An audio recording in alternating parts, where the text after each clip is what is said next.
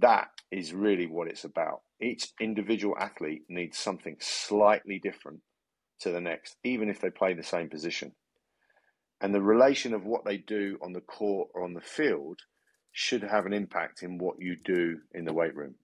For instance, if a lineman struggles to defend to the left, then your program should incorporate, you know, some lateral movement or glute band or whatever it would be to improve his explosive power to the left. But not every athlete on the lineman has an issue moving to the left. And that's when the specifics of that program relating to that individual athlete and working with coaching staff, athletic training staff can enhance performance as well as availability.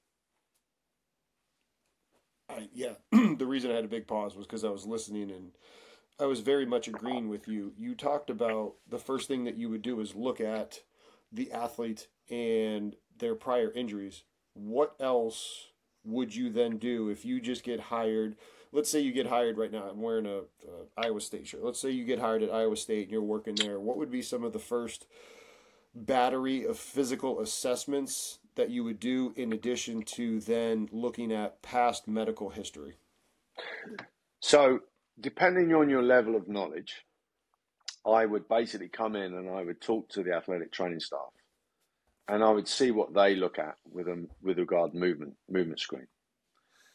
Me personally, I do uh, a sort of devise a, a, a blo- what I call a blind screen.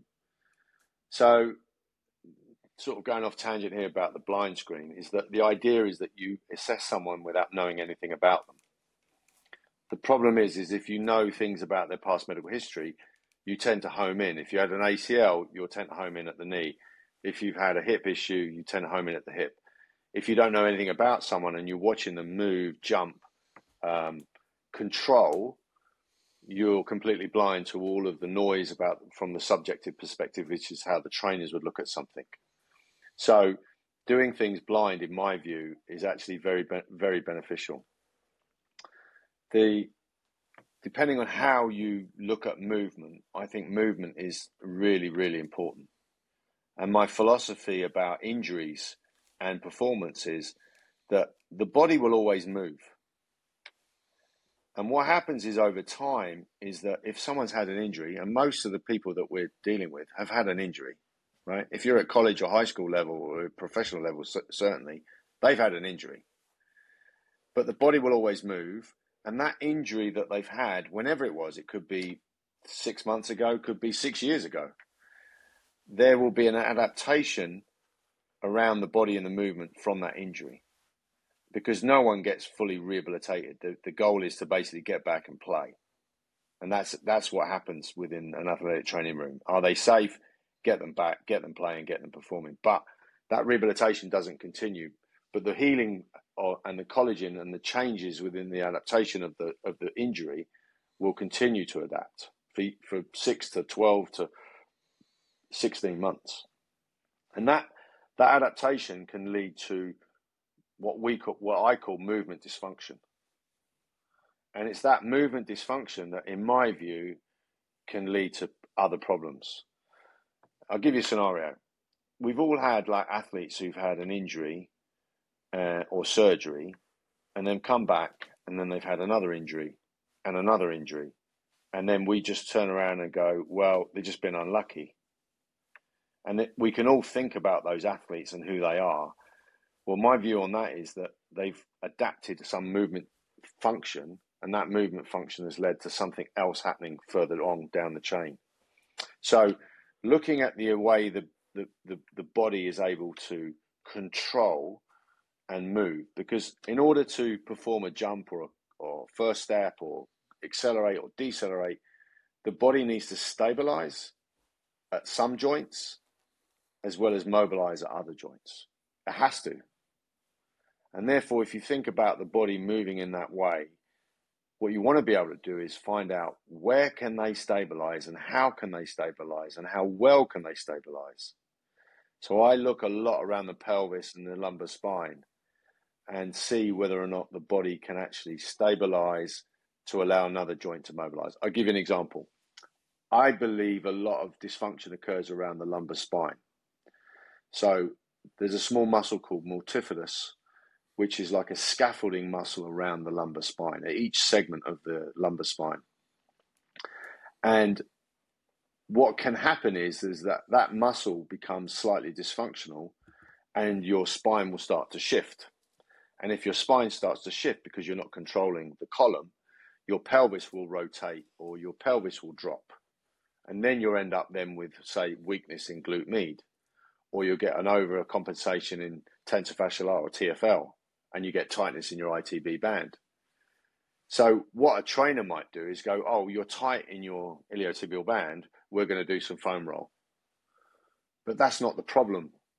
The problem is occurring further up in the spine. So therefore, what you should be doing is not necessarily foam rolling the ITB, but actually looking at the control of the lumbar spine. Because no matter how fast that hip moves, if the lumbar spine can't control this, the column and control the pelvis, then the hip is going to basically be out of sync. And that's just a really simplistic way of sort of looking at this. And most strength coaches would go, Well, I don't really understand or, or know that because that's not really my, my remit. But the athletic trainers, that is their remit. So if you two work together and you understand that there's a weakness, if I told you as a strength coach and I'm your trainer and I said, listen, this athlete has got some instability around his L4, L5, uh, multifidus on the left. This is how you train that muscle. Just do loads of single leg work to activate that multifidus. Then you could put that in your program, and then you're complementing what I'm doing in the training room.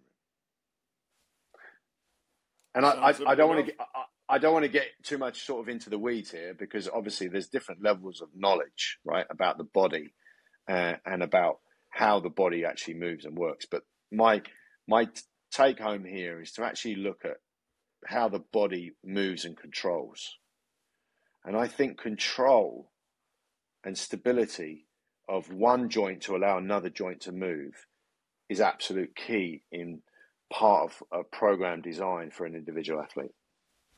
well, I mean, we can go into the weeds. That's the whole point of this, and that's what you know where, where strength coaches come to learn, and this is what they want to learn about, like because they want to enhance performance. Like they they need their athletes to move and to perform better. So, like, you feel free dive down that rabbit hole.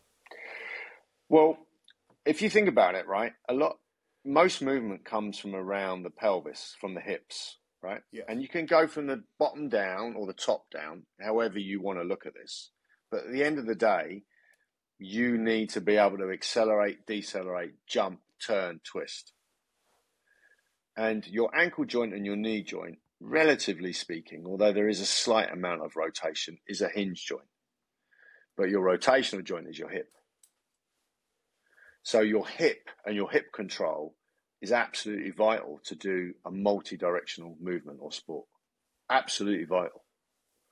So when we train athletes, we need to think about not just training them in a sagittal plane, for instance. We need to think about training them in a transverse plane. And we need to think about rotation because rotation is where you're going to get actually more torque within the muscles firing and being used to control. It's harder to control a rotation than it is to control a flexion or extension. And if you look at your programs, right, squat, jump, bench, most of them are in a straight plane. They're not in a rotational plane. So if you're doing things like working the anterior sling, right? So you're working upper body and you're basically using kettlebells to rotate your shoulder. Well, that's a rotational stability exercise. And it's more of those type of planes of movement that I think should be incorporated into a program and not just generic, but then specific to what an athlete actually needs. Give you another example. So I did the rehabilitation for Kevin Durant for his ruptured Achilles, right? So you've got a guy who's top of the game, plays basketball at the top level, ruptured his Achilles, he's 30 plus years old, and he's just had his tendon repaired. And obviously, we need to get his soleus and his gastroc really strong. We need to get the recoil moving of the tendon. and gradually you progress the strength within that muscle and that tendon. But what you've also got to think about is that when he cuts or he, he basically shoots, his leg or his limb will rotate.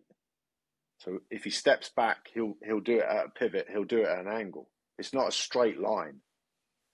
So therefore, when you're rehabilitating, for instance, the Achilles, whether it's soleus or gastroc or even the whole of the lower chain, you've got to think about doing it at different angles. And that's then going into more specifics about what KD would do when he plays the game. So that has to go really early into his rehabilitation to be specific to what this actual function does. But secondly, if you look at the anatomy of the Achilles, for instance, it twists as it goes into the os calcis. So there's no point in doing calf raises in a straight line. Okay, you should be doing calf raises at different angles, right? So there's just one example of a tendon going into a bone, but thinking about how the tendon actually functions. It doesn't function in a you know backwards and forwards. Just goes do calf raises. It, it, it just doesn't work like that. So if all you do is just calf raises in a straight line, you're not affecting all of the parts of the tendon and the muscle. And it's little things like that that, if you think about the way that the body moves and look at what they actually do on the court or what they do on the field and relate that to your program, I think you're being more specific with your program design. I 100% agree. Why aren't more people doing that? Well, uh, the thing is,